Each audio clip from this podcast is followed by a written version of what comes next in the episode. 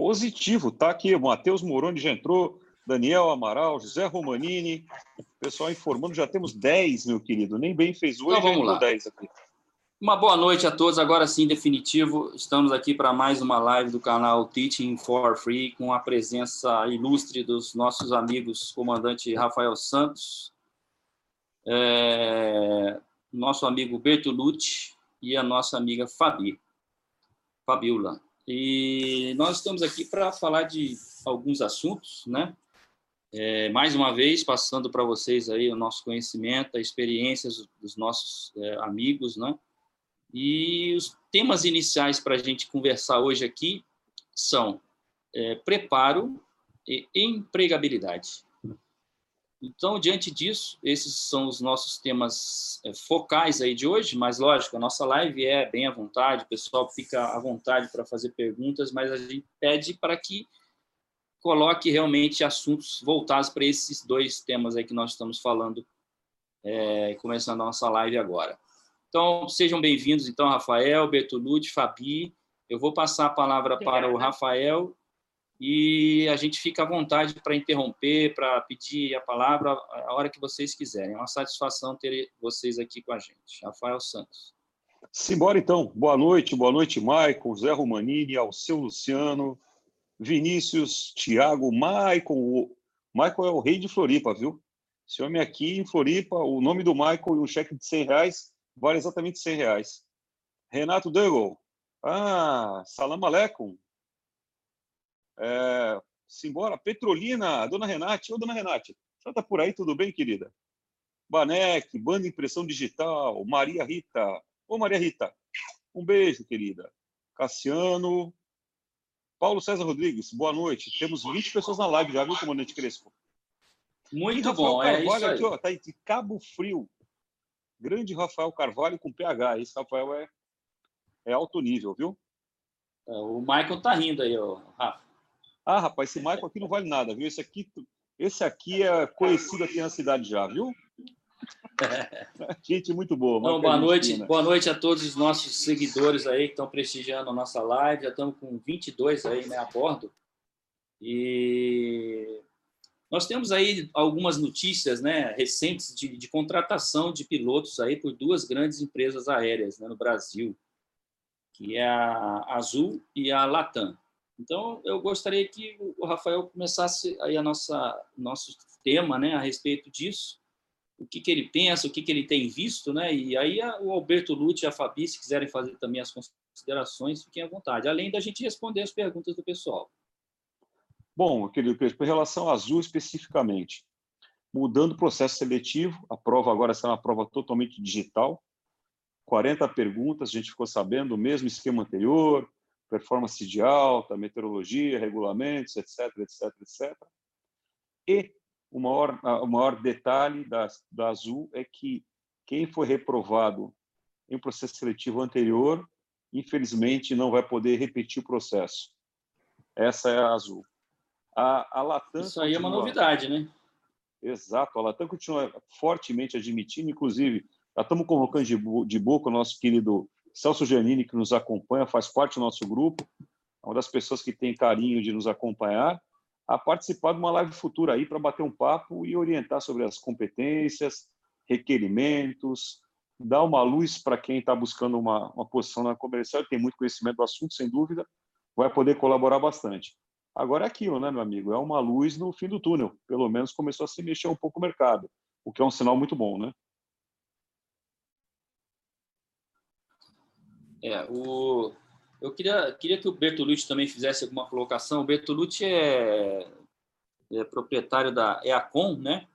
Escola de Aviação, fica ali pertinho de Congonhas, e é uma pessoa muito experiente nessa parte de instrução, né? Essa parte de formação é, operacional dos pilotos aí da, da aviação civil. Então, Bertolucci, por favor, você poderia fazer alguma consideração sobre o que nós falamos aí nesse início agora? Boa noite. Está me escutando, Crespo? Estamos escutando cinco. Tá, tá. Boa noite, pessoal. É um prazer estar com vocês aqui mais uma vez. E com relação a, ao assunto que nós estamos conversando, é, isso é uma coisa recorrente, né? Essas alterações, elas vão e vêm ao longo dos anos. Eu estou acompanhando isso há algum tempo, essa questão de seleção, isso desde aproximadamente mil novecentos e setenta e cinco, e com mais ênfase depois, nos anos oitenta, noventa, quando as empresas também abriram a seleção para os pilotos de uma forma diferente, né? Mais ou menos com a VASP, fazendo seleções também, para poder admitir que não era só uma questão de indicação. E hoje nós temos algumas variações. Antes um pouquinho de nós falarmos dessa, de falar desse assunto que nós estamos comentando, que inclusive o Rafael acabou de mencionar agora, eu queria fazer um, um retrospecto. Ah, no começo do, desse século aqui, mais ou menos lá para o ano dois mil, dois mil e um, as seleções elas observavam critérios diferentes. Agora, esses critérios sempre, obede- sempre obedeceram ah, aquilo que estava sendo... que existia em termos de valores culturais, em termos de valores é, profissionais, né? E assim, da mesma forma, está acontecendo hoje. A VASP, por exemplo, quando em dois mil, nessa época, noventa e nove, dois mil, dois mil e pouco, para fazer uma seleção, ela exigia três mil horas de voo do piloto. O Rafael deve ser... deve estar lembrado disso. Eram três mil horas de voo registrado em carteira. E tem mais. Dessas três mil horas, tinha que ter um determinado número de horas em comando, em experiência em jato. Então, nós tínhamos nos táxis aéreos, nesse outro tipo de aviação mais geral, nós tínhamos uma, uma, uma escola, uma preparação para a seleção das empresas, né? Essa modificação veio acontecendo de forma paulatina. Quer dizer, de três mil horas de voo, nós começamos a baixar para mil e quinhentas, para mil, e hoje nós estamos aí observando seleções que estão requerendo quinhentas horas de experiência, duzentas horas de experiência. Quer dizer, duzentas horas de experiência é praticamente piloto comercial. Não tem tempo de nada, né? Não tem nada. A experiência que ele tem é a experiência de instrução. Não é nem experiência de eu voei, eu fiz, eu participei como profissional. Não tem nem essa, nem, nem essa, esse, essa experiência, esse enfoque, não tem nada. Bom, isso aí não modifica nada, só caracteriza o seguinte: existem mudanças. Existem mudanças na formação do piloto, existem mudanças na característica da profissão do piloto, ok? Hoje, a atividade dentro da aviação, ela é multidisciplinar, ela envolve uma série de fatores, né? Desde a formação do piloto até a de outros participantes dentro de uma operação de voo. A operação de voo antes era uma operação restrita ao piloto e aos tripulantes, fim. Hoje não é só isso, hoje nós temos um grupo de profissionais envolvidos numa determinada operação de voo. Tudo isso está nos mostrando que nós temos que estar sempre preparados. Preparados. O... Eu tenho que estar no ponto do ônibus. Ponto do ônibus e preparado.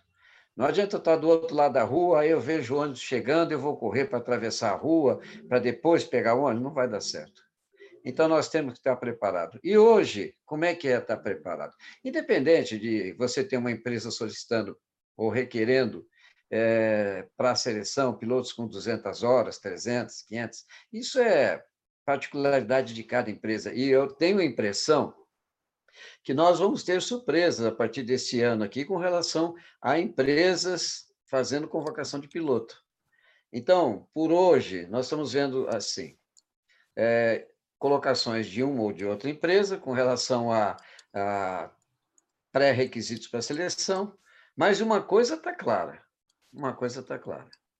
O nível de formação, o nível de cultura do piloto, notadamente aquele que vai operar em empresa de linha aérea regular, é, no mínimo, no mínimo, uma graduação em nível universitário. É no mínimo isso. Não que isso seja estritamente necessário para o desempenho da função. Não, não é. Se assim fosse, a ANAC e o resto do mundo estaria exigindo isso. Não é isso. Mas, em termos culturais, em termos de comportamento, em termos de conhecimento, é o mínimo de instrução que a gente está querendo de um piloto.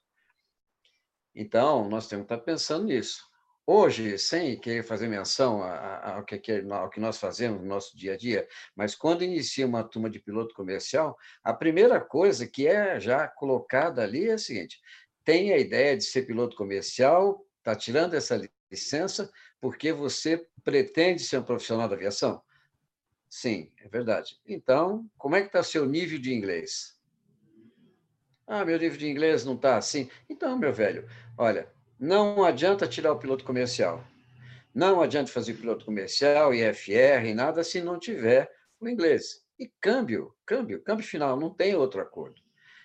A não ser que você vá ficar operando em um outro tipo de serviço de linha aérea. Mas se for voltado para o serviço de linha aérea, de transporte público, regular ou não regular, diferente de táxi aéreo, e até táxi aéreo, se for desse tipo, ou uma aviação executiva, sem inglês não tem acordo.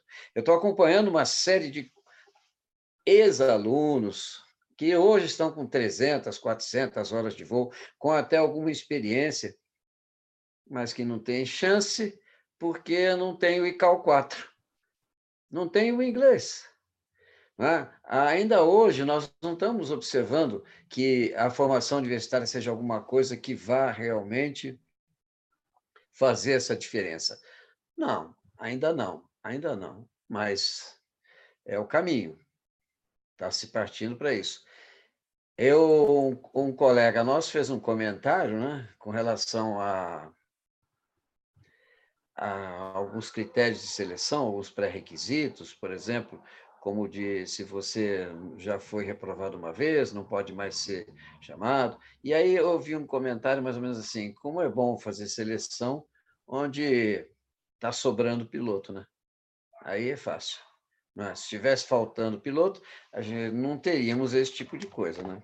Agora, o que me causa estranheza é que quem coloca esses valores, quem coloca esses padrões, geralmente não é recursos humanos, não. Não é o pessoal de recursos humanos. Geralmente não é. Então, isso é que me causa estranheza, né? Mas a realidade é essa que está aí. Então, não existe mais piloto pé e mão. Piloto pé e mão não tem mais. Numa linha aérea regular, de jeito nenhum. Piloto hoje é um homem muito mais completo, em todos os sentidos, em todos os sentidos, inclusive socialmente, né? Eu gostaria de aproveitar esse gancho que você comentou no final agora, Bertolucci, e colocar para a Fabi aí, é, como ela é psicóloga, o que, que ela pensa com relação a esse aspecto de, de, da, do candidato ele não, ele, ele não poder mais fazer É, repetir o processo seletivo naquela empresa, por exemplo. O que, que você acha que isso impacta psicologicamente no candidato, Fabi? Oi, boa noite. Está me ouvindo? Estamos ouvindo. Tá, muito bom. É, antes de mais nada, Crespo, eu tenho a especialização nessa área da psicologia, psicanálise, tá? A minha... É uma especialização que eu fiz, tá? Estou esclarecendo isso. É, o que eu queria falar, mais ou menos, o Bertolucci também já tem é, comentado, então não vou repetir muitas coisas, mas eu creio que é, atinge bastante no candidato, tanto emocionalmente, psicologicamente e geral, geral, né? Porque você é, percebe que eles... Está me incomodando o fone. Você percebe que eles eh, são... Alguns, muitos estão tentando se preparar, achando que está certo e talvez esteja. E tem outros que acreditam de que, eh, com, com que com o conhecimento que eles já têm, eh, poderia estar eh, eh, passando numa seleção. Com esse caso que estava comentando, e uma das empresas dizendo que só tem uma chance, que se caso ele não conseguir é, passar nessa seleção, não terá mais a outra, eu penso que isso vai atingir muito emocionalmente no, no candidato que achou que estava pronto para ir e acaba derrubando ele, né? E, por consequência, a, acaba atingindo também pessoas próximas, familiares, esposas, quem tiver, porque ele vai cair. Vai cair. E exatamente hoje à tarde, não sei se vocês perceberam, eu estava anotando, eu estava colocando aqui uh, umas palavras que eu gostaria de falar mais, mais adiante, é, referente a isso, Crespo. é, claro. Para poder encorajar as pessoas e não desistir daquilo que eles, é, que eles querem. Mesmo que tenha essas condições em uma empresa, tem as outras e poder se preparar melhor. Então, eu gostaria, sim, de falar mais um pouco sobre isso daqui a pouco. Estou vendo as pessoas chegando aí. Pô, tem uns Ronald, intrusos Aguinaldo, aí, você viu que tem uns intrusos Mas... na nossa live? Eu não estou entendendo o que está acontecendo, esses intrusos tem, na nossa live. Rafael, você sabe de alguma coisa? Olha, muita gente vindo, hein? Tem alguma coisa errada, não é possível. Eu nunca vi isso na, na, nas lives do Teaching for, Teaching for Free. O que, que você acha disso aí, Rafael? É tem alguma informação que a gente não sabe?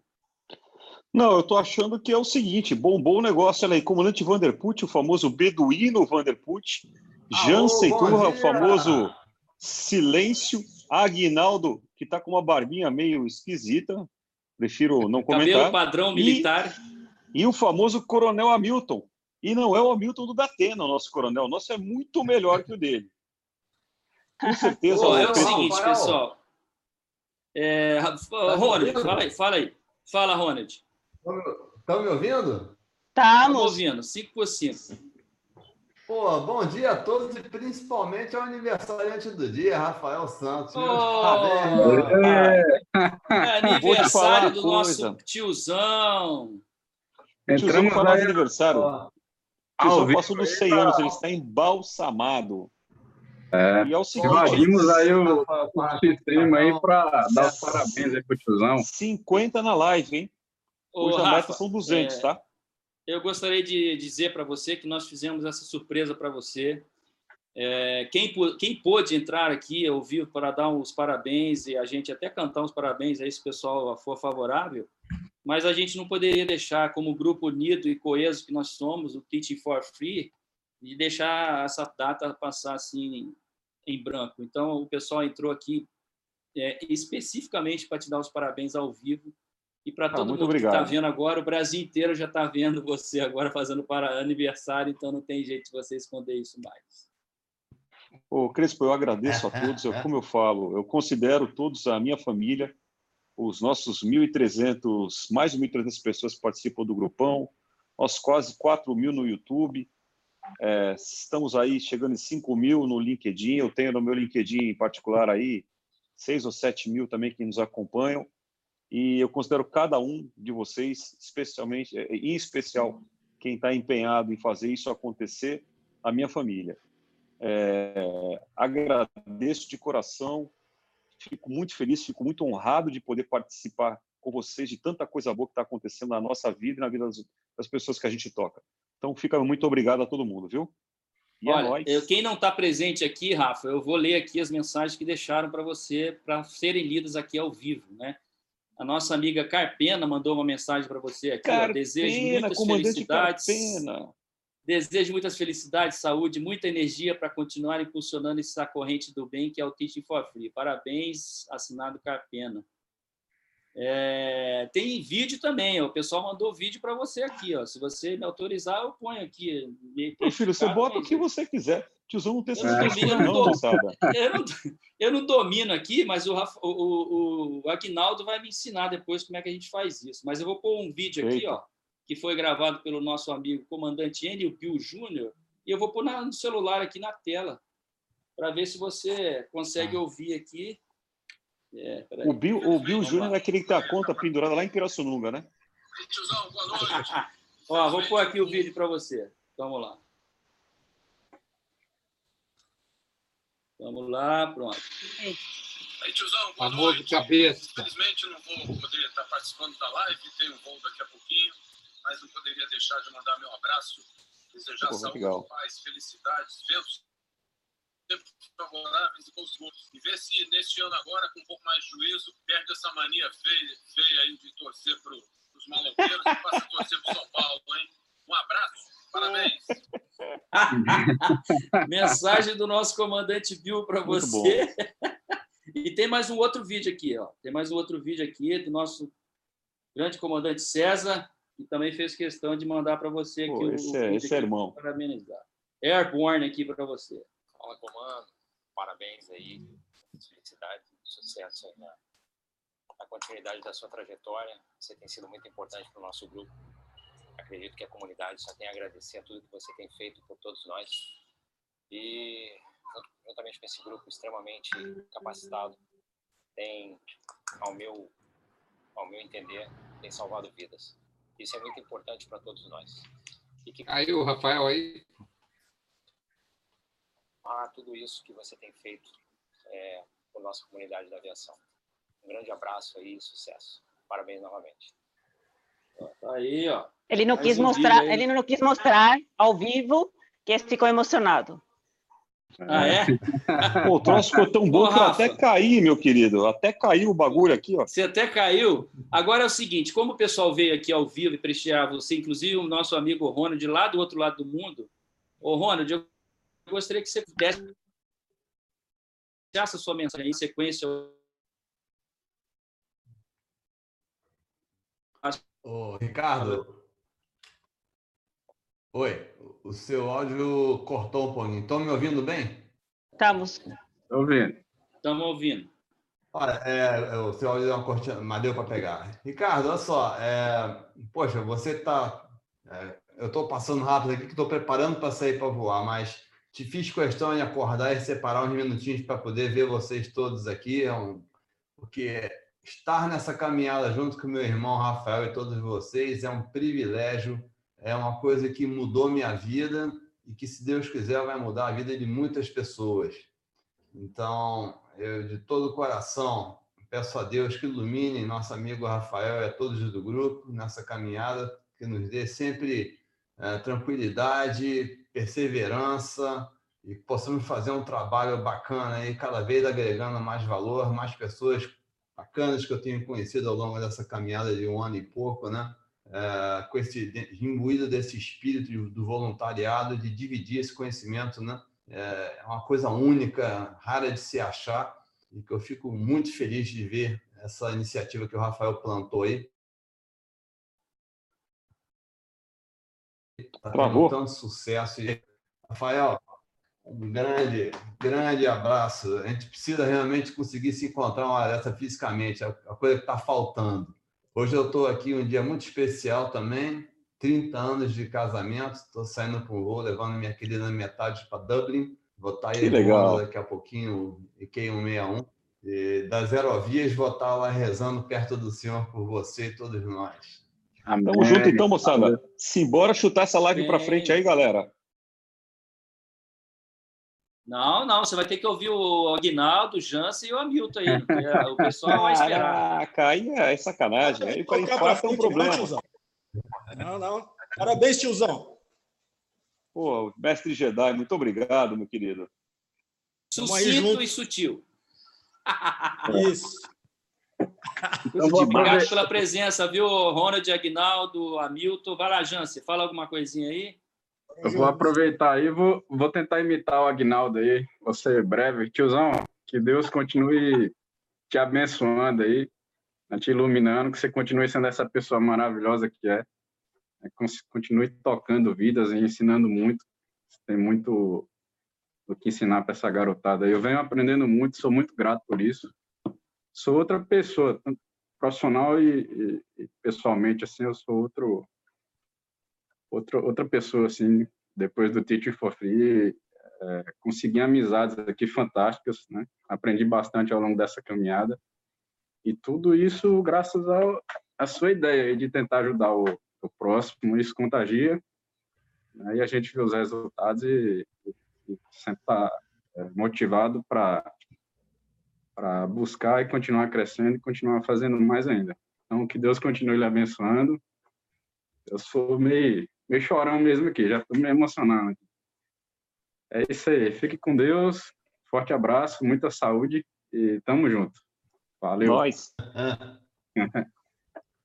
Hamilton, se quiser falar algumas palavras, eu, com certeza vai ser importante. Pronto. Então, parabéns, tiozão. É, nosso oh, agradecimento coronel. Aí pela sua ajuda é muito grande, tá? Então, a gente sabe que não começou agora. Sua labuta de ajudar as pessoas não começou no Teaching for Free. Eu sou testemunha que me passaram o seu contato. Eu vou mandar ali um e-mail para o cara comandante do sete sete sete, será que esse camarada vai me responder, né? E a resposta foi rápida e providencial. Até hoje eu agradeço que eu não gastei de dinheiro, né? Porque teve uma palavra, né, de alguém com experiência, com querendo ajudar. Em qualquer lugar aí do mundo, se alguém mandasse ali uma mensagenzinha, realmente não passava em branco. E aí você, toda essa ajuda que você vinha aos poucos fazendo, você resolveu unir, e aí todos fazemos mais. Muito obrigado por, por tudo aí. É aniversário do grande tiozão da gente. Obrigado. Crespo, eu queria falar, eu queria falar uma coisa. É, na realidade, gente, uma boa ideia sem pessoas como vocês não ia caminhar para lugar nenhum. Quem faz o Teaching for Free são todos que estão aqui e todos que nos acompanham. Eu queria destacar que a gente teve a oportunidade no ano passado de fazer uma coisa muito legal. Efetivamente entregar algo para a comunidade de forma concreta. Portanto, o meu agradecimento ao Bertolucci e à Fabi. Fica de forma pública isso feito, tá? Que nos deram ferramentas para poder atingir as pessoas da forma que a gente sempre quis.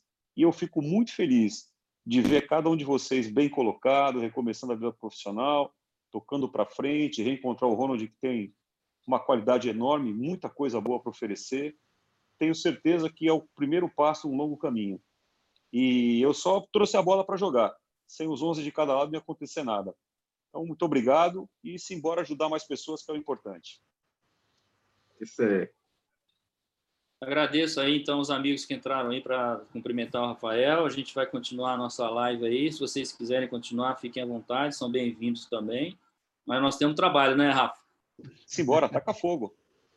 Vamos lá, um abraço, Aguinaldo. Um abraço, vamos dormir. Falando de trabalho, eu estou fazendo meu pré-voo aqui. É. Bom voo lá, comandante Ronald, bom voo. Aqui na, na, nós é, vamos direto, por favor, né? Sem delongas. Eu vou ficando aqui curtindo esse momento maravilhoso. Quando eu vou fazendo pré-voo aqui, mas vou ficar só na escuta. Beleza. Ô, tio Crespo, temos perguntas aqui, viu?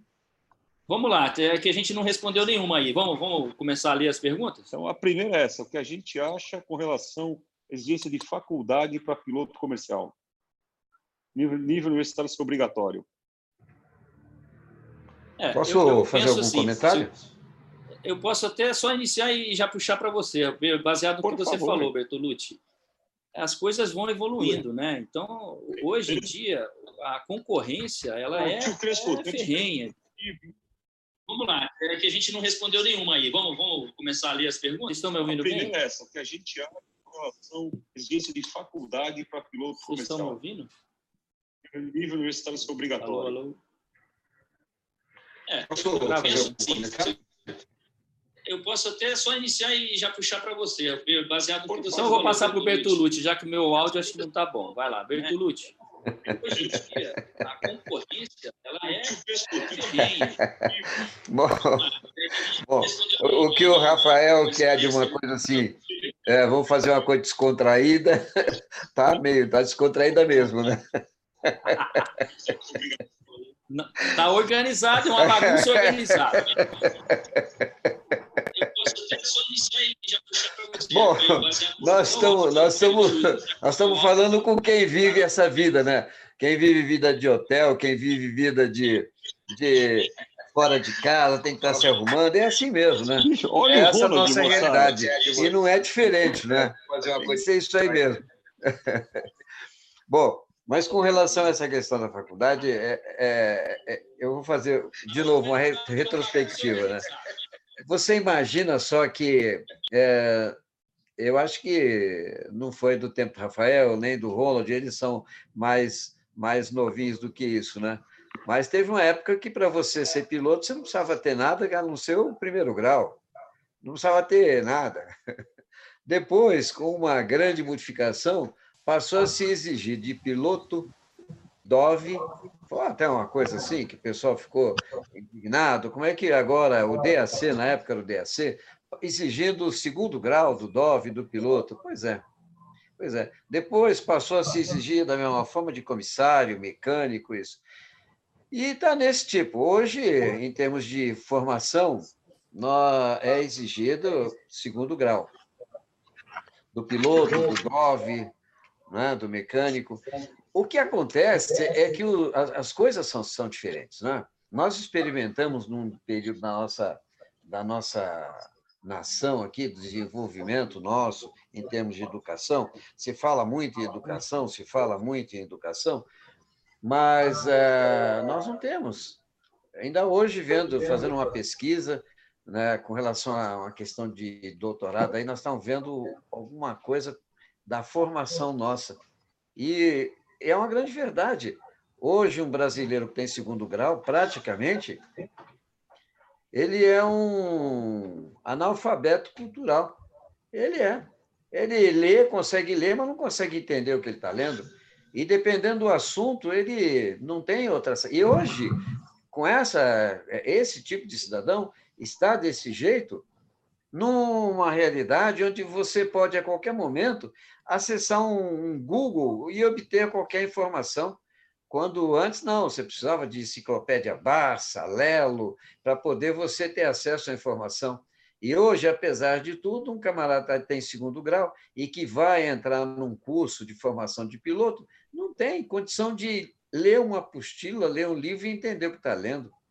Então, o que, tá, o que vai ser exigido, o que é exigido, não é? É, o que está sendo pedido, não é exigido, é que esse camarada tenha uma, uma compreensão melhor, porque daqui para diante a tendência das empresas, com relação às reciclagem, com relação a tudo mais, é fazer tudo isso online, é fazer tudo isso E A D. Ah, os departamentos de ensino antes, como era o caso da VASP, Varig e Transbrasil, e não só a VASP, vai Transbrasil, mas as regionais todas também, como o Nordeste, a TAM, todas, o treinamento e a reciclagem dos pilotos será feito em sala de aula, com aula, com instrutor, explicando. Hoje, a, a tendência é outra. E hoje, esse cidadão tem que ter capacidade de poder pegar um material que está escrito, ler aquilo lá e entender o que está escrito, né? Hoje nós temos outras variantes atuando na, na formação do piloto, hoje nós temos outros aspectos atuando, por exemplo, como, por exemplo, agora, entrando em vigor a partir de março, aí, esse R B H cento e dezessete, que fala da fadiga, que é alguma coisa que há dez anos atrás não se tinha a menor ideia disso e nem a menor possibilidade de que isso viesse a acontecer. Então, as coisas estão acontecendo, estão modificando em progressão geométrica. E as pessoas têm que estar preparadas, preparadas para acompanhar isso, né? Então, no mínimo, mínimo, mínimo, ninguém está obrigando, requerendo isso, não tem. Nenhuma empresa está requerendo como pré-requisito tem a formação universitária. Não, não, não está. Mas você, além da sua habilitação para poder participar de um processo seletivo, você vai ter na disputa dessa habilitação, você tem que ter qualificações. As habilitações todos vão ter mais ou menos no mesmo nível. É piloto comercial I F R, P L A teórico e tem transição de jato. Ah, e Cal quatro. Então, todo mundo tem a mesma coisa. E que mais de qualificação você vai ter? Você precisa ter mais qualificações. A habilitação é essa, né? Além das entrevistas. Tá?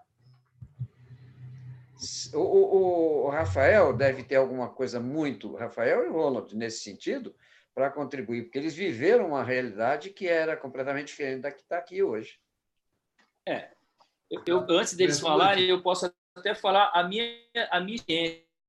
Eu fui contratado pela, pela Latam há dois anos, praticamente, e eu tive que me adequar às regras da seleção. Eu tive que estudar mil e seiscentas questões em uma semana. Eu tive que é, fazer uma sessão de simulador de um avião a jato que eu nunca tinha voado. Então, assim, se as regras são essas, as pessoas têm que se preparar. Só que essa sessão de simulador que eu fiz, eu antes, dois dias antes, eu, eu paguei uma sessão para eu saber o que eu ia encarar pela frente. Então, assim, eu acho que o preparo, que é um dos temas da nossa live hoje, a gente tem que se adequar ao que, o, que, o, que hoje está sendo pedido. Então, não pode ficar achando que é igual a vinte, trinta anos atrás. E aí que eu peço para o Rafael e para o Ronald darem o, o testemunho deles com relação às seleções como eram antigamente, né? Bonita essas quatro faixas aí, comandante Ronald. Boa, cara. Eu vou pedir licença para falar rapidamente, que eu vou sair já já. Estou aqui já com o plano carregado e preparando para sair. Olha, fala, Ricardo, é... Rafael, você me der licença? E... Claro. Na realidade, né, Ricardo, a gente, eu e o Rafael, que a gente está voando aqui fora, o que, que a gente percebe? E, e um dos nossos objetivos é ajudar o pessoal a ter sucesso, trabalhar, tanto aí no Brasil quanto no exterior. O fato é que tem que se preparar, porque eu, eu depois de vinte anos na Vale, como você falou, Ricardo, estava numa situação muito cômoda, vinte anos sem fazer uma seleção, e de repente tive que cair nesse mercado internacional. Fui correr atrás, fazer um preparo, já até falei isso no vídeo que eu falo lá da minha carreira. Como você falou, paguei um simulador para ir lá fazer uma experiência de voo cento e setenta e sete e fazer um cenário que ia fazer na, na empresa, para não tomar uma surpresa lá na hora, né? E, e eu tinha que fazer a coisa funcionar. Mas a gente está competindo no mundo inteiro com gente que tem... tem faculdade, está buscando outros conhecimentos. Eu, ontem, né, eu finalmente entreguei a minha tese de dissertação de mestrado, falando sobre o uso de inteligência artificial para ajudar o piloto na hora de tomar uma decisão numa emergência. Tem muita coisa acontecendo, é uma realidade que nos cinco a dez anos para frente vai acontecer. Daqui a pouco a gente vai ter um piloto na cabine, vai ter alguém sentado à distância ajudando o outro piloto a operar uma aeronave. E... Já, hoje, já a função de um comandante é muito mais gerencial, é, lidar com pessoas, fatores humanos e C R M, do que o, o simples ato de pilotar, que já é, por si só, bastante complexo, né?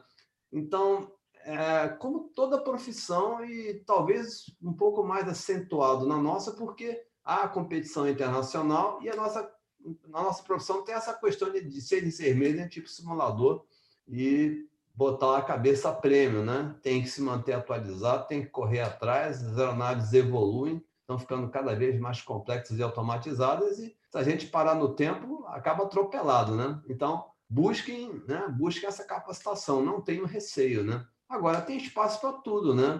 Desde a aviação mais simples, a aviação de ponta, nós não estamos lá, né, Rafael? Nós estamos no meio do caminho, né? Eu diria que quem está na aviação de ponta é a aviação executiva hoje em dia, que anos-luz à frente da aviação comercial em termos de tecnologia, né? A gente, nesse convívio aqui do Teaching, tem, tem tido a chance de ver isso e, puxa vida, é muito bacana. Eu, como eu disse, é, é uma das vantagens da interação aqui dentro desse grupo, lidar com bio, pessoal que está voando executiva aí, né?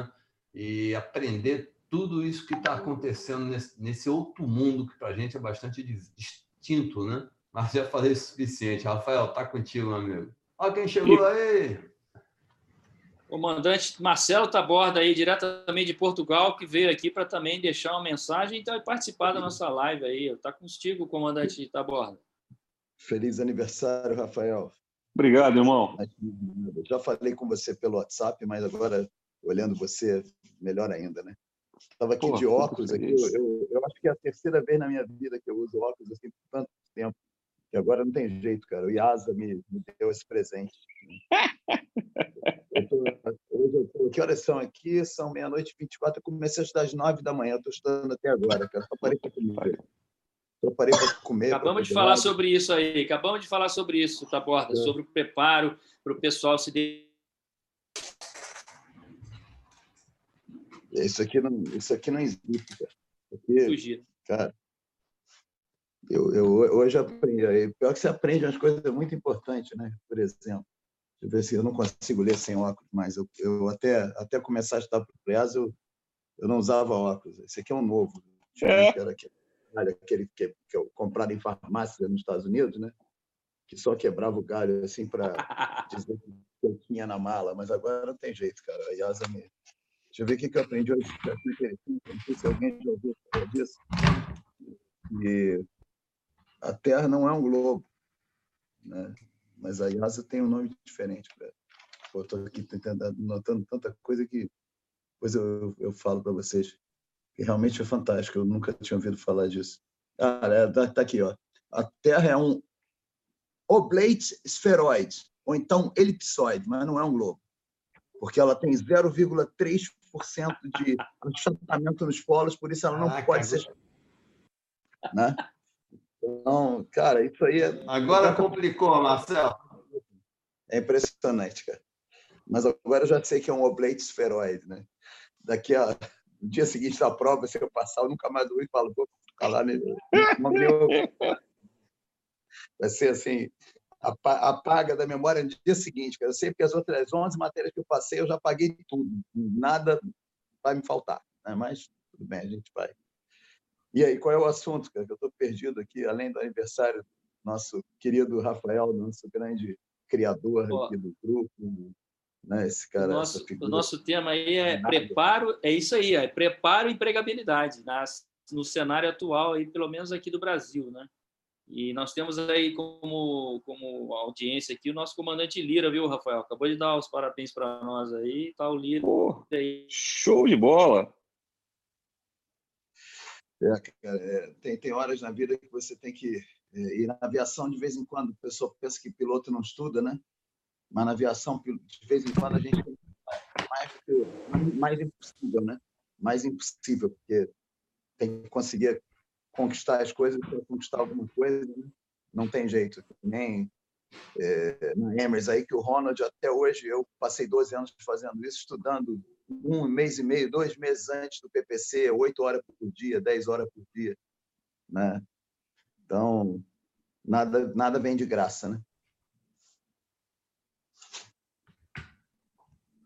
Obrigado Gente, eu... pela mensagem, Renato e Marcelo. Obrigado. Gente, eu vou entrar então, depois eu, se a Fabi me permitir, depois eu fico quietinho só aprendendo com vocês. Eu vou botar um pouquinho de, da água no chope. Pediram para perguntar com relação a Azul, a minha opinião com relação ao cara não poder fazer mais a seleção. É, particularmente, eu não discuto, pois é um critério que a Azul colocou. Se eu concordo ou não, não, eu não concordo. Mas mercado que está sobrando piloto como está o nosso, fica muito fácil de você colocar critérios mais restritivos. Se amanhã esse mercado virar e começar a faltar, o critério cai com a mesma velocidade que ele foi colocado. Não é a primeira vez, a gente já viu acontecer coisa muito mais, muito mais restritiva que isso, e faz parte do jogo. É mercado com piloto sobrando, é assim mesmo. Daqui a pouco vão pedir para o cara fazer corrida de obstáculo de quarenta quilômetros, ir de bicicleta fazer triatlo. É, faz parte, moçada. Voltando é, a lei da oferta a... da procura. Exatamente. Voltando à formação no Brasil. O Brasil tem, e perdão de botar água no chope de todo mundo, não bato no tiozão, tá? A gente sofre, infelizmente, na comercial, de uma qualificação disfuncional. E o Taborda colocou muito bem. Nós somos o único país do mundo, repito, nós somos o único país do mundo que o cara sai do P C comum direto para a linha aérea. Ninguém faz isso, tá? Ou o cara faz, como o Marcelo está fazendo, preparação para o Iasa, um Frozen T P L, um M P L, vai para a linha aérea com baixa experiência, ou seja, ele faz um curso específico, ab initio, do zero, direcionado para a linha aérea, que demora dois anos e custa cem mil euros para começar a conversar. Ou o cara vai fazer mil e quinhentas horas para ir para a linha aérea. Estados Unidos, ou o cara vem da Força Aérea, ou o cara vai passar na, na regional americana, e voar mil e quinhentas horas lá, senão não vai para a linha aérea. No Brasil, o cara sai com cento e cinquenta direto para a seleção. Então, isso torna o nosso mercado extremamente disfuncional. Porque a gente não tem roda virando no Brasil. Né? Você não tem mais o cara sair, ir para o clube, de lá para o executivo, de lá para a linha aérea. Então, a coisa engripou. E a gente paga, paga o preço por isso. Com relação à faculdade, novamente, o que tem aqui fora é o seguinte... O cara que não tem faculdade, ele tem muita experiência, ou tipo, com experiência no tipo, e a faculdade é dispensável, ou o cara com pouca experiência é cobrado nível universitário dele. É, em suma, é mais ou menos isso. Se eu acho que agrega alguma coisa à função de piloto, vou ser bem franco, como vocês me conhecem, não agrega porcaria nenhuma. O nível que a faculdade, as faculdades têm aí, se o cara fizer corte e costura, funilaria e pintura, futebol, vai chegar do mesmo jeito. Que não vai aprender merda nenhuma mesmo. Eu estudei eu, eu, ciências aeronáuticas há pouco, aí aprendi sobre selva da Amazônia, aprendi a teoria do rabo do peixe, que, como o Taborda colocou, não serve para porcaria nenhuma, não tem nada a ver com o meu trabalho. O cara que inventou, nunca sentou num avião, não sabe nem para que lado do avião vai. é totalmente, não vou dizer que é inútil, mas vale como cultura geral. É, se fosse uma coisa específica, com destinação específica, formação mais apertada ou direcionada, seria extremamente útil. Porém, é requisito, gente, é que nem C A L quatro, é requisito, visto B dois, é requisito. Faz parte, moçada. Bom, opinião do tiozão, calarei a boca, Fabi, por gentileza. É, em relação, Obrigada. Em relação, fala alguma coisa sobre a parte do recrutamento que eu, que eu conheci bem durante nove anos trabalhando lá. Eu discordo realmente da Azul não, é, dizer, digamos assim, dizer que uma vez é a última, né? Eu acho que cada caso é um caso, né? O que eu vi durante nove anos e o, e o sistema que eu achei que era o melhor é que depois do final de um processo de seleção, todos que estiveram envolvidos naquele processo de seleção se reúnem e conversam sobre quais são os problemas que fizeram com que nós não, aquele grupo, que aquela equipe não, é, no caso, sugerisse a contratação daquele piloto. Quer dizer, o que, que deu errado, digamos assim, né? Porque uma coisa que eu acho que todos têm que saber sempre é que não existe, que eu saiba, equipe de recrutamento e seleção que não queira contratar pessoas, né? Isso, aliás, é uma coisa que vocês devem sempre pensar quando for, vão para uma seleção, que ninguém está ali para te reprovar, muito pelo contrário. As pessoas vão ali para te passar, porque se você trabalha num equipamento, numa, numa, no caso, num setor de departamento, departamento de seleção, você quer passar os seus candidatos, você recruta, na verdade é tudo ligado, recrutamento e seleção, na verdade é tudo interligado, embora sejam duas coisas diferentes, normalmente é o mesmo departamento, às vezes você tem gente que trabalha mais com a parte de recrutamento, outro que trabalha mais com a seleção, mas no final acaba sendo o mesmo departamento. Mas todo mundo ali tem uma missão, arrumar novos funcionários para aquela empresa, conseguir bons funcionários para aquela empresa. Então, não, não existe a possibilidade de você entrar num departamento desses e as pessoas estarem querendo te reprovar. Na verdade, quem se reprova é o candidato, né? Então, o que normalmente acontece na maior parte das empresas é que se conversa sobre como foi aquele processo e se vê quais são as chances daquilo que deu errado mudar com o tempo. Ou seja, por exemplo, vou dar uma, uma, um exemplo muito óbvio, maturidade, né? Você tem um, um piloto com vinte e dois, vinte e três anos de idade que se apresenta para o processo de seleção e não é aprovado por falta de maturidade. É óbvio que três, quatro anos depois, aquele piloto vai estar mais maduro. E, e lógico que vale a pena trazê-lo novamente para verificar se isso realmente aconteceu, né? Às vezes até uma pessoa que tem um potencial muito grande, mas infelizmente ainda não está pronto para trabalhar numa empresa aérea, vamos dizer, nos, nos moldes, dentro do que a empresa espera.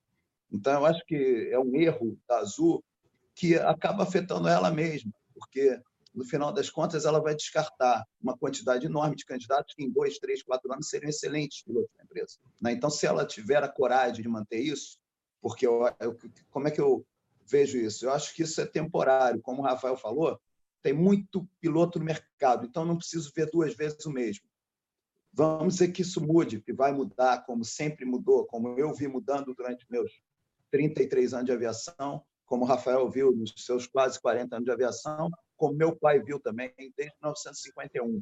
Isso é, são altos e baixos. A aviação sempre foi assim. Ela é cíclica e vai continuar sendo cíclica. Então, vamos dizer, daqui a três anos, pode ser que a Azul não tenha mais nenhum piloto que não tenha feito a seleção, que tenha todas as carteiras e esteja pronto a ingressar na empresa.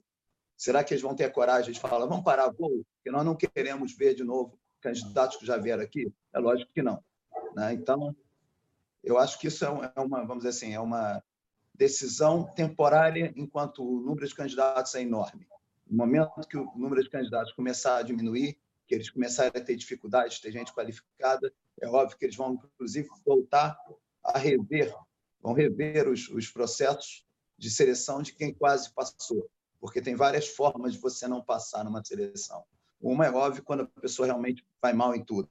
A outra é a pessoa que, por um detalhe, por alguma coisa que faltou, não, não se adequou aos critérios. Os critérios são normalmente técnicos, né? Então, muitas coisas, às vezes, são é, vamos dizer assim, detalhes que, por ter uma avaliação técnica, acaba o resultado sendo negativo. Entendeu? Então, é óbvio que ela não vai manter isso. Isso é, é temporário, né? Eu acho um pouco errado, mas, né, por enquanto, vai, vai ser assim enquanto tiver essa sobra de pilotos. Obrigado aí, Taborda. Eu gostaria de re repassar para a Fabi, que a gente fez essa bagunça toda para dar os parabéns para o Rafael e a, Gabi... a Fabi foi interrompida lá. Por favor, Fabi, desculpa, mas foi necessário.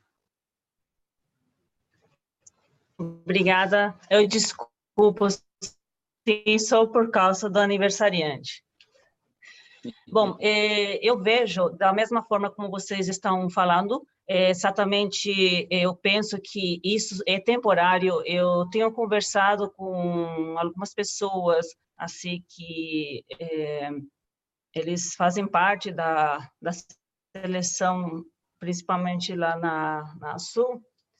É, foi em dezembro, mais ou menos, isso. E eles têm conversado assim por cima De, de que está sendo muito difícil a, a, a seleção, a última que eles fizeram, na época, né, lá por outubro, novembro. De, um exemplo que eu vou chutar, que eu não lembro exatamente o número que ele me deu, assim, mas um exemplo assim, de cem candidatos, pilotos, passaram três. Então, é muito pouco, de mil e dezessete. Então, a, a porcentagem é, é, é, muito, é muito grande, né?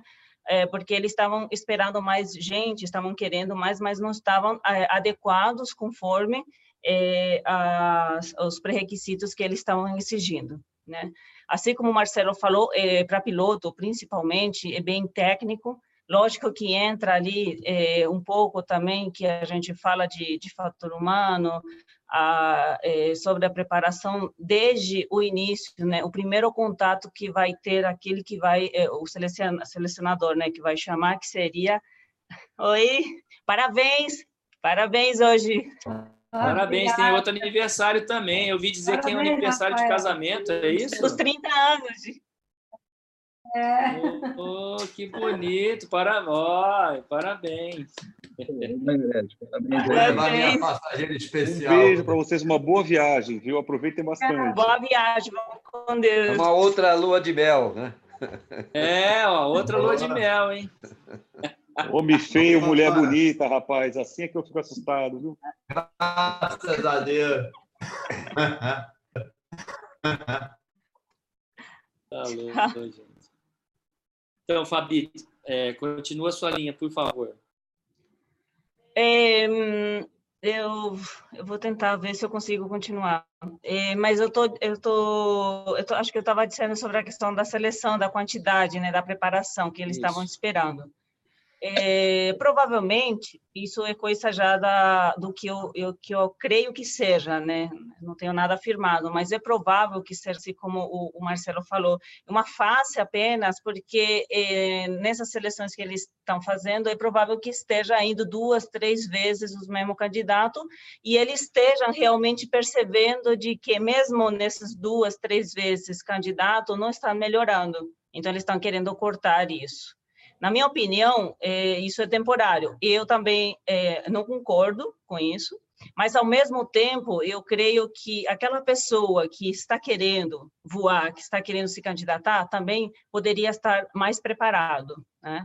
É, ele pode tentar se preparar melhor, tanto técnico, tanto é, é, emocionalmente também, porque quando você vai estar em frente daquela pessoa que está te entrevistando, eles são pessoas experientes que entrevista é, todos os dias, muita gente. Então, na hora que entra o candidato, em só olhar e o jeito deles falarem, o jeito de, de, de, de mexer a mão, o corpo, ele já começa a perceber que tipo de pessoa estão querendo, é, eles estão, estão na frente deles. Então, é provável que também isso precisa ser, ser visto. Não é apenas eu estar lendo e tentando estudar o que está no papel, né? É, a, a primeira impressão, né, voltando lá, agora eu lembrei onde eu parei, né? A primeira impressão é, seria o, o próprio currículo. Então, tem muitos candidatos que dizem assim, nunca sou chamado. Por quê? Será que o currículo está de acordo? Será que está colocando aquela coisa certa ou está colocando alguma coisa a mais, né? O currículo sempre tem que ser muito objetivo, de preferência uma folha, no máximo duas, tá? Então, eh, tem que ser visto isso. Depois, quando você for chamado, porque hoje em dia é tudo online, né? É uma plataforma que eles terceirizam. Isso também eu pesquisei, falaram para mim de empresas, assim, me explicaram mais ou menos como funciona, eles também não falam por detalhe, né? Mas eles terceirizam isso, e aí o candidato vai, faz uma prova, bom, vou. Faz, eles fazem uma, uma prova, e a partir dessa prova eles já selecionam para a próxima. Depois eles fazem, algumas empresas fazem aquelas entrevistas por telefone em inglês, por, em inglês, e depois eles mandam um link para fazer um vídeo de dois, três minutos, né? Para que o candidato possa é, enviar esse vídeo. Eles têm um prazo, às vezes três dias, quatro dias, dois dias, assim, de prazo para enviar esse vídeo curto sobre o tema que eles pediram, e a partir daí eles vão ser chamados. Então, eles ficam filtrando isso, né? Então, hoje em dia, você que está querendo se candidatar tem que se preparar em tudo. Não porque eu esteja aqui na minha casa e esteja gravando um vídeo de dois, três minutos para uma entrevista, eu vou estar bagunçada. É lógico que eu tenho que me arrumar. Então, a aparência também fala bastante, tá? Então, eu tenho que procurar verificar esse detalhe. Estamos falando aqui de pilotos, mas eu queria deixar um pouquinho mais amplo, porque provavelmente vai ter gente que não, é, não esteja procurando seleção apenas para piloto, mas sim também como comissário, como mecânico, como dove. Então, as meninas, principalmente as mulheres, cuidado na hora que vocês estão gravando, na hora que vocês estão tirando a foto do currículo de vocês, o tamanho, o cabelo, o tipo de brinco, o tipo de maquiagem, a unha, a roupa, tudo isso tem que ser cuidado, né? Eu não vou estar detalhando muito aqui para vocês, porque temos pouco tempo, mas o que eu posso dizer assim como sugestão é pesquisar, conhecer a empresa que vocês estão caminhando o currículo de vocês. Então, precisa estudar a empresa, qual é o objetivo daquela empresa, qual é o foco daquela empresa, é, qual é o lema da empresa, para que qualquer exemplo que eu for dar lá na empresa, numa seleção, eu não dê exemplo de outra, e possa dar daquela empresa mesmo. Roupas, eu estou com dúvida de roupas, que tipo de roupa eu vou usar, como vou prender o cabelo. Veja como estão esses profissionais. Eu estou indo como comissária, então vou ver daquela empresa, como é que é as comissárias, qual é o uniforme, como é o cabelo delas, que tipo de, de maquiagem estão usando, brinco, sempre brinco pequenos, delicados. Então, são detalhes que faz diferença, né? São pequenos detalhes, até o próprio perfume, né? E, então, eu, são detalhes que precisa ser vista. O currículo, aparência pessoal, tá? E na hora de falar, porque não adianta chegar em frente do selecionador, bonita, linda, currículo impecável, tipo de folha do meu currículo impecável, mas na hora de falar a boca, venho com tipo assim e alguns detalhes aí que fica feio, feio. Português, não adianta eu estar querendo falar bem o inglês se eu não conheço a minha língua. Eu digo a minha língua de forma geral, porque a minha língua é espanhol, né? Minha língua natal, mas estou falando no caso do, do português. Então, vai fazer uma redação e escreve errado. Então, são detalhes que precisam ser vistos, precisam ser levados em consideração, porque às vezes você está de acordo, ou talvez faça o padrão da empresa sim, mas a sua escrita, o seu português possa ser que tire você dessa seleção. Então, em geral, eu, a, a, as pessoas, os candidatos precisam se preparar mais. Não é só você ter o pré-requisito de ter a banca da ANAC, ter o I C A O e aquelas, aqueles pré que eles pedem, né? Ensino médio completo, não é só isso. Eu tenho que mostrar alguma coisa a mais daquele candidato, porque não, não, não estou sozinha ali, eu devo ter vários concorrentes. O que, que eu tenho a mais para oferecer para essa empresa? Então, isso tem que ser visto, tem que ser preparado. Hoje em dia, temos o celular, e é muito simples de fazer. Pega o celular, se filma. Ah, eu estou com dúvida do meu inglês. Na internet se acha bastante exemplo de como é feita uma seleção. Pede para alguém te perguntar, ou você mesmo se grava, e depois pede para alguém assistir com você. Põe na T V e pede para alguém assistir. Com certeza, a pessoa não vai falar nada, vai estar assistindo, mas você mesmo vai se olhar e se, vai se autocriticar e dizer assim, não, não, eu já melhorei assim, aí eu não estou fazendo mais assim como eu, vou gravar um outro vídeo, no outro vídeo é melhor. E faça assim, dois, três, quatro vídeos, até você tentar tirar aqueles vícios que não fica legal numa apresentação pessoal, na hora de falar, é, de, mímicas, né, às vezes que incomodam, então são detalhes que pode fazer grande diferença. Então, é, apenas as dicas assim rápidas, eu não sei se eu consigo lembrar de alguma coisa com relação à, à, à seleção, né, porque é isso que a gente está falando aqui, né, dando as, as dicas também, mas procurem é, é, pesquisar mais a empresa, conhecer mais a empresa e, e, e estudar, estudar a empresa. É, com relação, voltando a, a essas seleções de, da, da Azul, na minha opinião, é, e eu espero que seja o que eu estou imaginando, temporário, e, e como eu estava falando anteriormente, isso, acho que foi o Crespo que me perguntou, né, que afeta o candidato é, psicológico e emocionalmente. Então, não pode ser, ser afetado. É lógico que é ruim, é chato, porque é, ouviu ou não, mas tem que insistir naquilo que vocês querem. Então, quando eu quero uma coisa, eu tenho que correr atrás, eu tenho que insistir, porque se começo a me deprimir por conta disso, nunca vai chegar, nunca vai conseguir, né?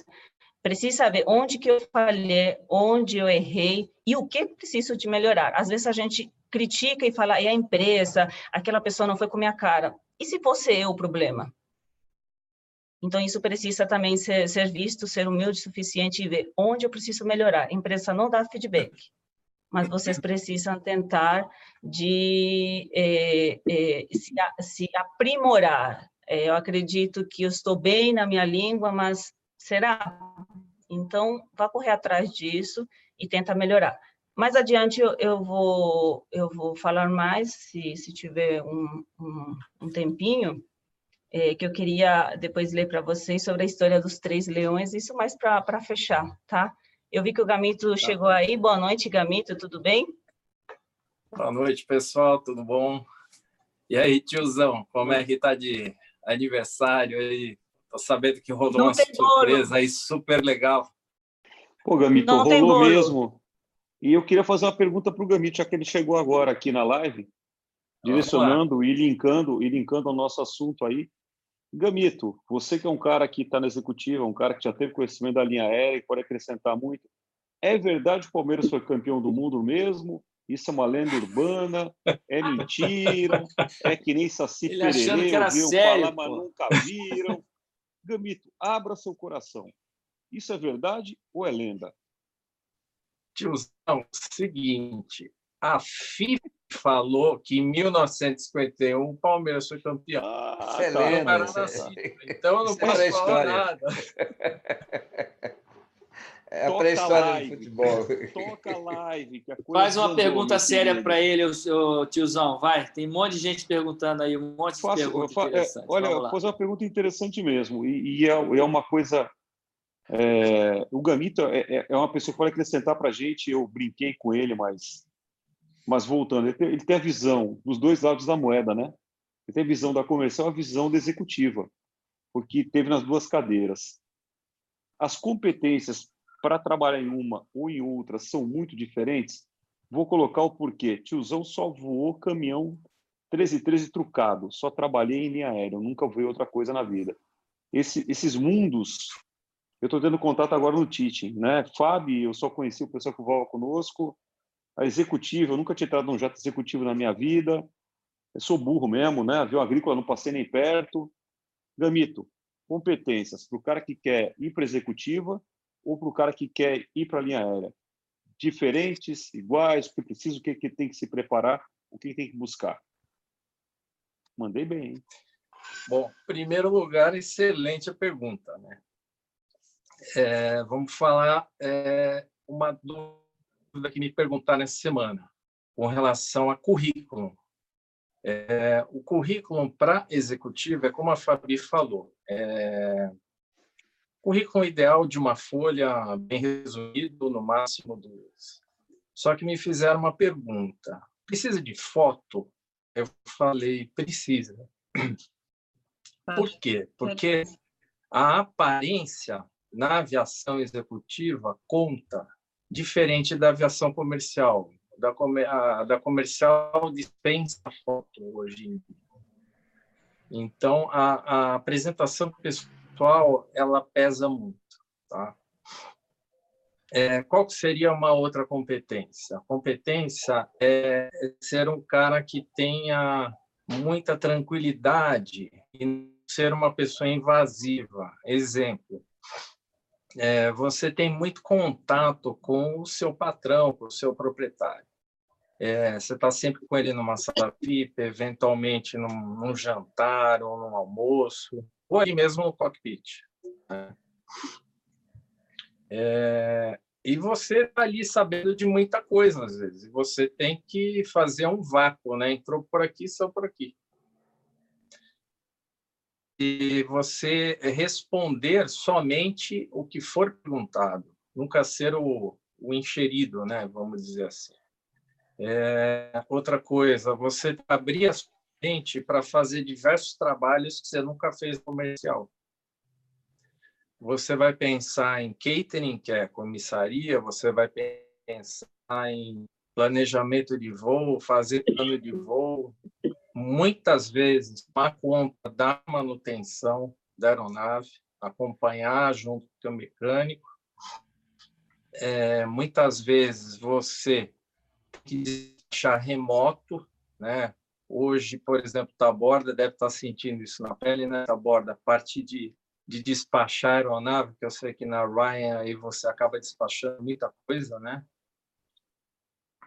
É, é, eu estou sentindo que eu faço até comissaria, né? É, você tem que pensar em transporte, você tem que pensar em hotelaria, você tem que pensar em bastante coisa que você não pensa no comercial. Na comercial você tem diversos setores pensando isso para você.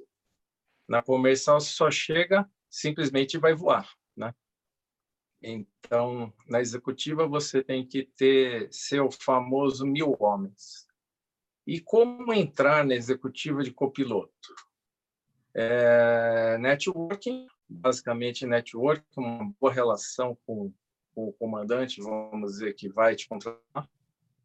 E se você for entrar de comandante, geralmente é networking, conhecimento e, dependendo do caso, um bom currículo, né? A maioria dos casos, um bom currículo. É uma experiência prévia em voos internacionais, por exemplo, o caso do Bill.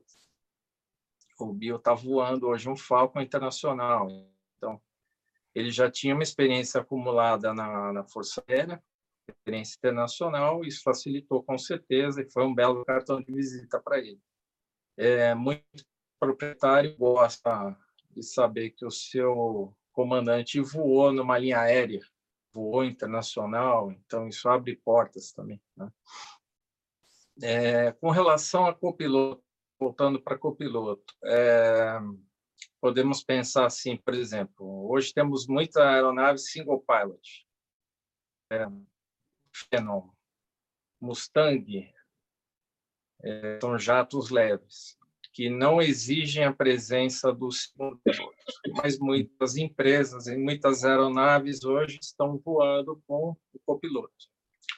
Só que acontece, esse copiloto ele não ganha o curso. O simulador é um simulador caro, por exemplo, o simulador inicial do Phenom é na faixa de vinte mil dólares, tá? Bastante caro, e muita gente acaba não oferecendo esse curso, sabendo que as pessoas acabam migrando para uma aviação comercial.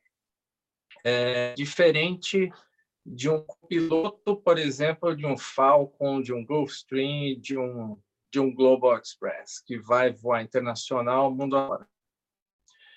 É, qual que seria a principal competência desse copiloto que vai voar internacional? Um I C A O cinco, tá? Então, busca um I C A O cinco e busca aí já um perfil diferente, porque um, um ground screen desse tipo de avião, que já é um avião de, de longo curso, e já é, ele custa o dobro de um curso de um Phenom. Ele custa na casa de quarenta mil dólares um curso inicial. Só para você ter uma ideia. Então, o perfil desse candidato, aí, assim, você tem candidatos que querem voar só comercial e tem candidatos que só querem voar no executivo. Então, aí é uma seleção já mais trabalhada, né?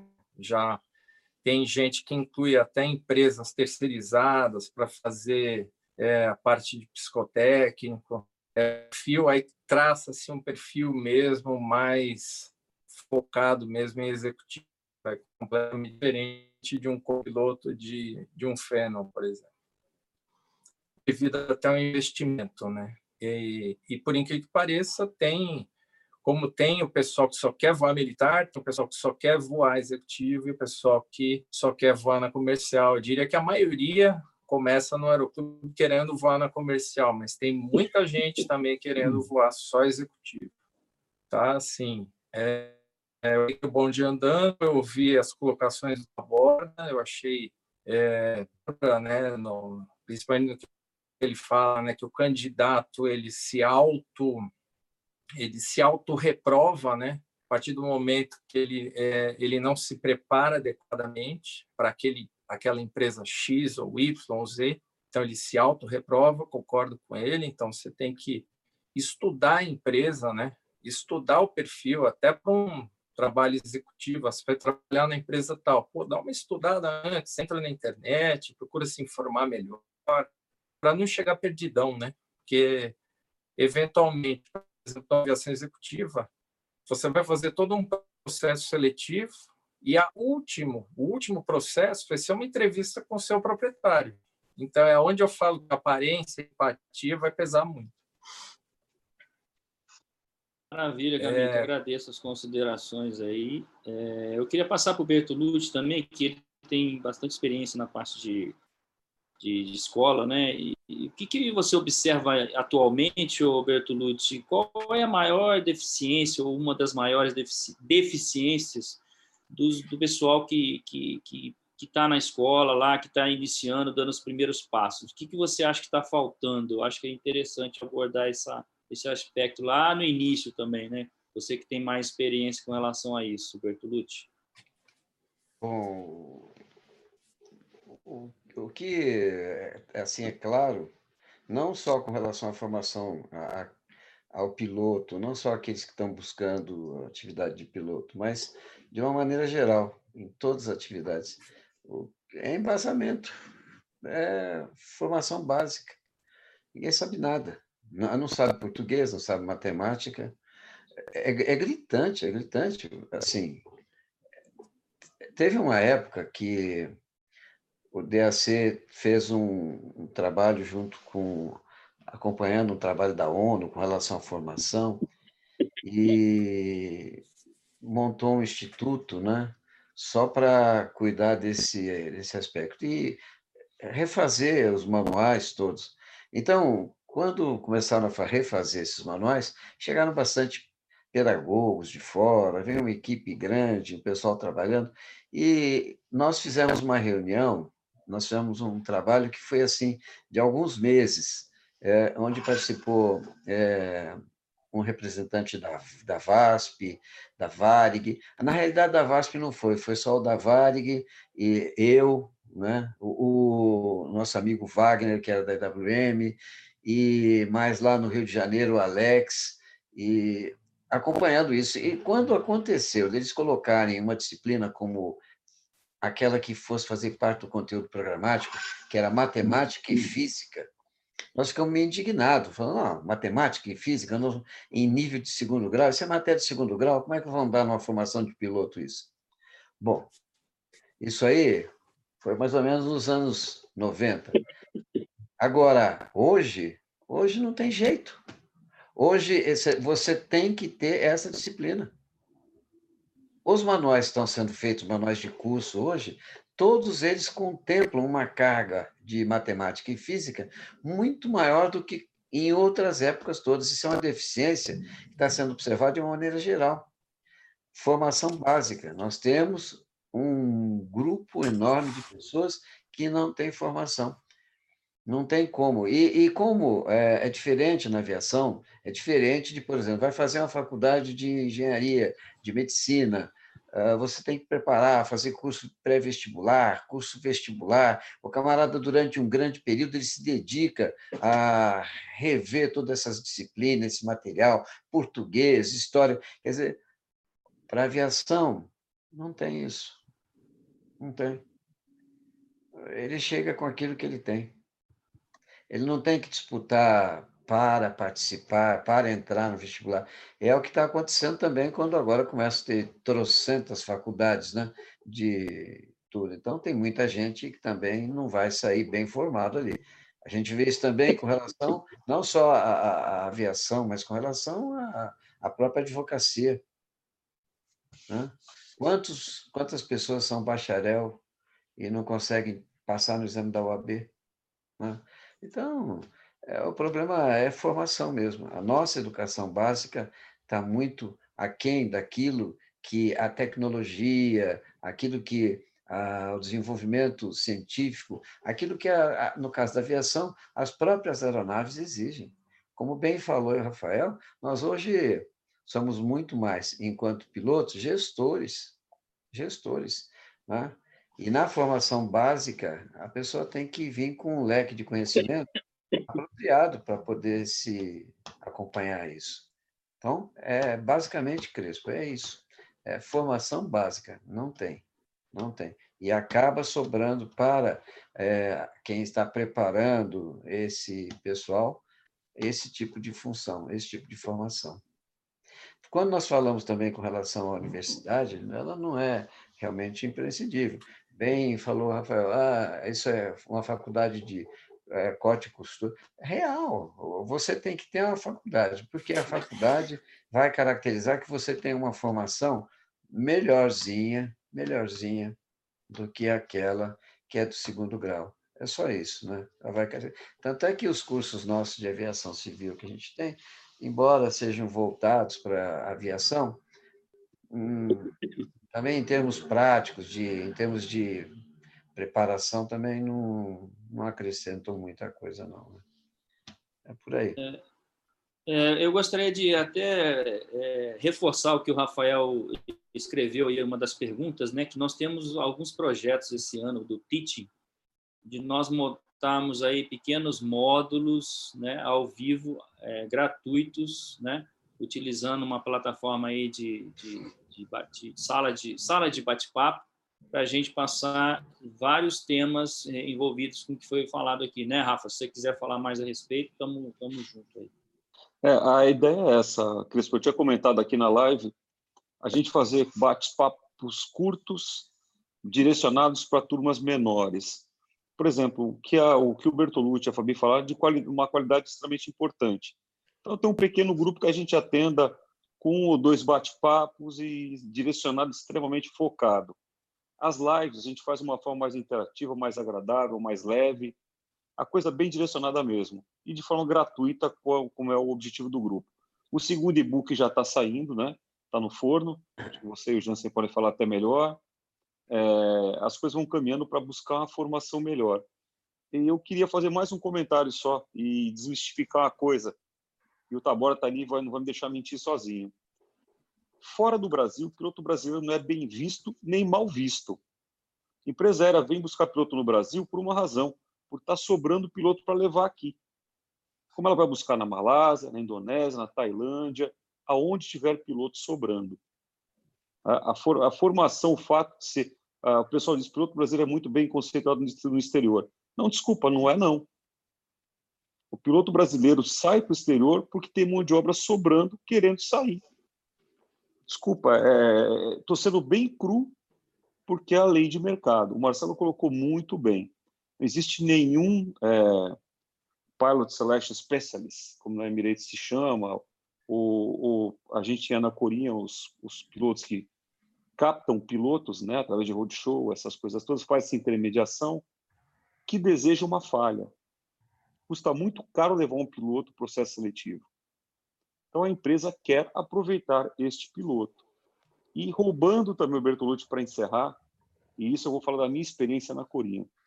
Se esse tempo todo dedicado a gente aprender a fazer alguma coisa como pregar botão, essas coisas todas, né, fosse utilizado uma outra forma para ensinar ética, comportamento, como a Fabi colocou muito bem, postura, coisas básicas, que às vezes nos faltam, né? Falar menos, ouvir mais, se preparar para o processo seletivo. Ah, vai gastar um dinheiro, vai perder um tempo. Gente, é o que eu falo para o pessoal, você recupera voando fora aí o que você investiu e um mês só com a diária. Um mês só de diária você para o processo, a preparação toda. Então, vale a pena investir nisso e em qualidade. Principalmente entender que quem está selecionando você, isso vale para o Brasil ou para fora, busca um piloto que se enquadre naquele frame, naquele quadradinho. Se não se enquadrar, meu querido, não vai ter vaguinha de emprego. Então, era só para deixar bem claro isso, deixar gravado isso. Acho que cabe a cada um que está buscando a posição refletir, ver se encaixa nas competências e daí tocar a vida para frente. Maravilha. Muito bom, muito bem colocado, Rafael. É, Fabi, eu queria ouvir a sua história aí que você deixou para o final. A gente já está fazendo aí, o, na, na, enquadrando a final do para pouso, né, da nossa live. Eu queria que você finalizasse aí da sua parte com a sua história aí dos Três Leões. A, a história, essa aqui foi a minha filha que, quando eu estava indo no centro essa semana, ela falou assim para mim, ai mamãe, você sabe a história dos Três Leões? Ela foi contando. É, e eu achei super interessante hoje é, esse, esse tema, porque, quer dizer, o, a fábula, né, a história, para encorajar aquelas pessoas que é, não desistam, não desistir do que eles realmente querem. Porque quando a gente quer alguma coisa, a gente corre atrás. Mas correr atrás não é assim. Eu estou aguardando. Correr atrás é correr mesmo. Ir lá, procurar, buscar, conversar, conhecer gente, estar pronto com o currículo na mão o tempo todo, porque vai que você um dia encontra uma pessoa e precisa entregar o currículo na mão e você não tem uma empresa, né? Então, é estar sempre preparado, pronto, e assim como o Bertolucci falou antes, você estar sempre no ponto, porque quando, no, quando o ônibus ou o trem chegar, você está pronto para subir, está preparado para poder é, subir e embarcar nisso. Tá? Então, eu vou tentar resumir essa, essa história dos Três Leões, não sei se todo mundo conhece aqui, acho que não, né? Tá bom. Então, aqui é a história. Numa determinada floresta havia três leões. Um dia, um macaco, representante eleito dos animais súditos, fez uma reunião com toda a bicharada da floresta e disse: nós, os animais, sabemos que os leões, é, é, que o leão é o rei dos animais, mas há uma dúvida no ar. Existem três leões fortes. Ora, qual deles nós devemos prestar homenagem? Quem dentre eles deverá ser o nosso rei? Os três leões souberam da reunião e comentaram entre si. É verdade. A preocupação da bicharada fez, é, faz sentido. Uma floresta não pode ter, ter, ter três reis. Precisa saber qual de nós será escolhido. Mas como descobrir? Isso é quando a gente pensa na seleção, né? Muita gente ali, né? Essa era a grande questão. Lutar entre si eles não queriam, pois eram muito amigos. O impasse estava formado. De novo, todos os animais se reuniram para discutir uma solução para o caso. Depois de usarem várias técnicas de reuniões, eles tiveram uma ideia excelente. O macaco se encontrou com os três felinos e contou eh, o que eles decidiram. Bem, senhores leões, encontramos uma solução desafiadora para o problema. A solução está na montanha difícil. Montanha difícil? Como assim? É simples. Respondeu, uma, respondeu o macaco. Decidimos que vocês três deverão escalar a montanha difícil. O que atingir o pico, o que, quem atingir o pico será primeiro, né? Que será consagrado rei dos reis. A montanha difícil era a mais alta entre todas as eh, todas naquela imensa floresta. O desafio foi aceito. E no dia combinado, milhares de animais cercaram a montanha para assistir a grande escalada. O primeiro tentou, não conseguiu, foi derrotado. O segundo tentou, não conseguiu, também foi derrotado. O terceiro leão tentou, não conseguiu também, foi derrotado. Os animais eh, estavam curiosos e impacientes. Ao final, qual deles será o rei? Uma vez que os três foram derrotados, foi nesse momento que uma águia sábia, idosa na idade e grande em sabedoria, pediu a palavra. Eu sei quem deve ser o rei. Todos os animais fizeram um silêncio de grande expectativa. A senhora sabe? Como? Todos gritaram para a águia. É simples, confessou a sábia águia. Eu estava voando entre eles, bem perto, e quando eles voltaram fracassados para o vale, eu escutei o que cada um diz para a montanha. O primeiro leão disse, montanha, você me venceu. O segundo leão disse, montanha, você me venceu. O terceiro leão também disse, montanha, você me venceu, por enquanto. Mas você, montanha, já atingiu seu tamanho final e eu ainda estou crescendo. A diferença, completou a águia, é que o terceiro leão teve uma atitude de vencedor diante da, re... da derrota, e quem pensa assim é maior que seu problema. É o rei de si mesmo e está preparado para ter reis dos... para ser reis dos outros. Então, isso é apenas para que... Aí tem, né? Os animais todos aplaudiram e escolheram o terceiro leão, né? Aí tem a moral da história, né? Que não importa o tamanho do seu problema e dificuldade que você tenha, seus problemas... pelo menos na maioria das vezes, já atingiram o clímax, já está no nível máximo, mas você não, você ainda não chegou ao seu limite do seu potencial e performance. Então, a gente tem essa dificuldade, o mercado de trabalho está aí, não estamos conseguindo numa seleção, vai para a segunda, vai para a terceira, se prepare, aprimore os seus conhecimentos, converse com mais gente, veja pessoas que que já estejam lá, conhecem a empresa. Então, são muitos detalhes que precisa ser vista, precisa ser eh, aprimorada. Então, é apenas mais para encorajar as pessoas de não desistirem, não se deprimirem por causa de um não. É isso. Muito bom. Muito bom, Fabi. Muito bom. Tá contigo aí, Crespo. Bom, muito bom. A, a história eu achei muito bonita. Com certeza vai servir de inspiração para muitos do, dos, dos nossos seguidores, né? Isso aí é bastante interessante, né? E nós estamos já com uma hora e quase uma hora e meia de live. Eu queria já começar as despedidas aí, então, né, se o Rafael concordar e os demais, para que a gente não, não, não tenha esgotado todos os assuntos para poder ficar assunto também para mais para frente. Então, começo aí com o Bertolucci, por gentileza. Sim, vou pegar aí. Ok. É, eu acho que foi bastante é, educativo, acho que foi bastante construtiva essa, essa, nossa, essa nossa reunião. É, não que sejam as novidades, as pessoas normalmente já estão sabendo de, de como é, o que, que acontece, mas é para reforçar essa ideia. Uma boa noite a todos. Você, Crespo, Rafael, feliz aniversário. Ok, Taborda, e a todos os outros que participaram. Fabi, bela história essa, me surpreende cada vez mais. Então, uma boa noite. É. Obrigado, Bertolucci. Muito boa noite para você. Fabi, se quiser dar despedidas aí, depois eu passo a palavra para o Taborda. Bom, eu acho que já falei bastante, já com os três leões, mais uma vez, encorajar a, a toda a não desistirem do que, que busca, tá? É, feliz aniversário, Rafael. Mesmo não tendo bolo, a gente vai ter uma oportunidade ainda. E eu digo sempre, pessoas que fazem aniversário em janeiro são super especiais. Os outros também são especiais, os outros meses, né? Mas é os que fazem em janeiro.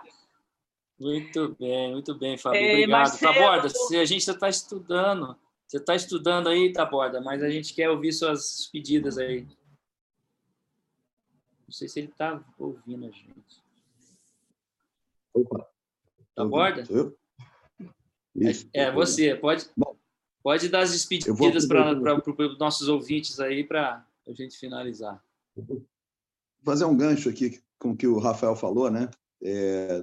Embora é muito difícil corrigir ele, mas é porque ele, ele é um cara muito modesto, né? Então, às vezes você tem que corrigir o Rafael para que ele é, também veja algumas coisas que ele foi um dos maiores desses, vamos dizer assim, conquistadores da confiança no piloto brasileiro, que há quatorze anos atrás, eu tenho certeza que quando ele chegou lá na Coreia, né, e ninguém praticamente tinha visto muito poucos pilotos brasileiros, É, vamos dizer assim, a forma com que se recebia pilotos brasileiros era bem diferente, existia uma certa desconfiança no ar. E o Ronald também passou por isso, eu também passei por isso, né, na Emirates, e muitos passaram em várias empresas, né? Mas eu acho que pessoas como o Rafael provaram para muita gente que tinha alguma certa, alguma, vamos dizer, espécie de desconfiança em relação ao nosso profissionalismo, em relação à nossa competência, que o piloto brasileiro é um excelente piloto, né? E uma coisa que é interessante, que eu, que eu tenho percebido aqui na Ryanair, como eu percebia na Emirates também, é, vamos dizer assim, eu acho que a melhor definição é a seguinte: o piloto brasileiro, ele não procura problema onde não há problema. E isso, se você olhar a comunidade internacional de pilotos, eu acho que nós somos a melhor nacionalidade nisso. A aviação já é complicada o suficiente. A gente não procura complicar mais. Nós somos, nós, em geral, nós somos muito fáceis de se trabalhar, né? E eu tenho visto todos os pilotos me falando as mesmas coisas que eu ouvia na Emirates em relação aos pilotos brasileiros. Eu continuo ouvindo aqui na Ryanair, quer dizer, não é uma coisa dos pilotos brasileiros da Emirates, são os pilotos brasileiros em qualquer lugar. Na aviação já é complicado. Por que que você vai inventar algo para complicar mais, né? Não faz sentido, né? Então, a gente tem uma, uma forma muito objetiva de tratar as coisas, de não complicar, de facilitar, de pensar numa forma... Talvez o nosso background, que não, não foi fácil, digamos assim, voar no fácil. O Brasil, ele, ele é de muito suporte, muito apoio para o piloto. O piloto acaba... América do Sul, em geral, né? Ele acaba sendo um piloto mais preparado para o, vamos dizer assim, inesperado. Aqui na, na Europa eu vejo que eh, as coisas são muito mais previsíveis, embora tenham seus eh, riscos e as, os seus threats, né, os seus, eh, vamos dizer assim, as ameaças que são diferentes e tudo, mas as coisas são mais ou menos previsíveis, né? E a gente foi uma aviação que não era nada previsível. Agora, no Brasil, não sei se é um pouco mais previsível do que na nossa época, né? Mas, de qualquer forma, acho que nós temos essa flexibilidade positiva, né? De saber se adaptar às diferentes situações, talvez poucos pilotos no mundo tenham, né? Então, eu acho que só isso, que quem sai hoje em dia sai com muito mais confiança de quem vê ele chegando do que a gente teve essa confiança. A gente conquistou essa confiança, né? Não só... Na, na Coreia, na Emirates, na Fly Dubai, na Qatar, na Ryanair, na Hong Kong Express. Eu passaria aqui horas falando das empresas em que os brasileiros hoje são muito bem vistos e muitos até têm algumas funções, né, na empresa, instrução, seleção, é, segurança de voo, treinamento, várias coisas, né? Então, eu acho que a gente hoje tem uma... O piloto brasileiro é muito mais bem recebido do que antes, graças a figuras como o senhor Rafael Santos, meu é, comandante, ruim. meu comandante Rafael Santos. É ruim, meu Tive comandante, para com isso. Na Varig, há muitos anos, muitos e muitos anos atrás, né?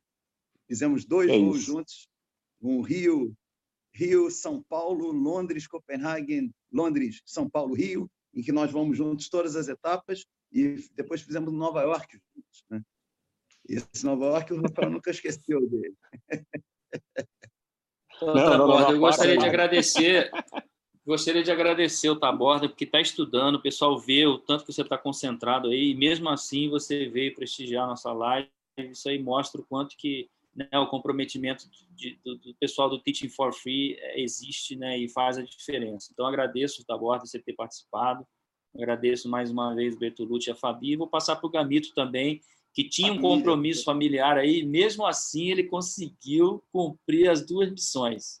Isso é importante e eu gostaria de ouvir as suas palavras finais, Gamito.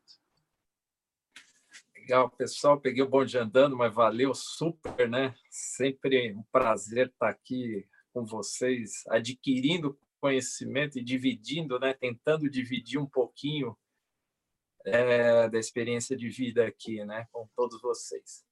Vou pegar um gancho aqui para finalizar. Com, eu vi uma, uma pergunta muito boa aqui do, do Cassiano Cresta, o nosso assinante.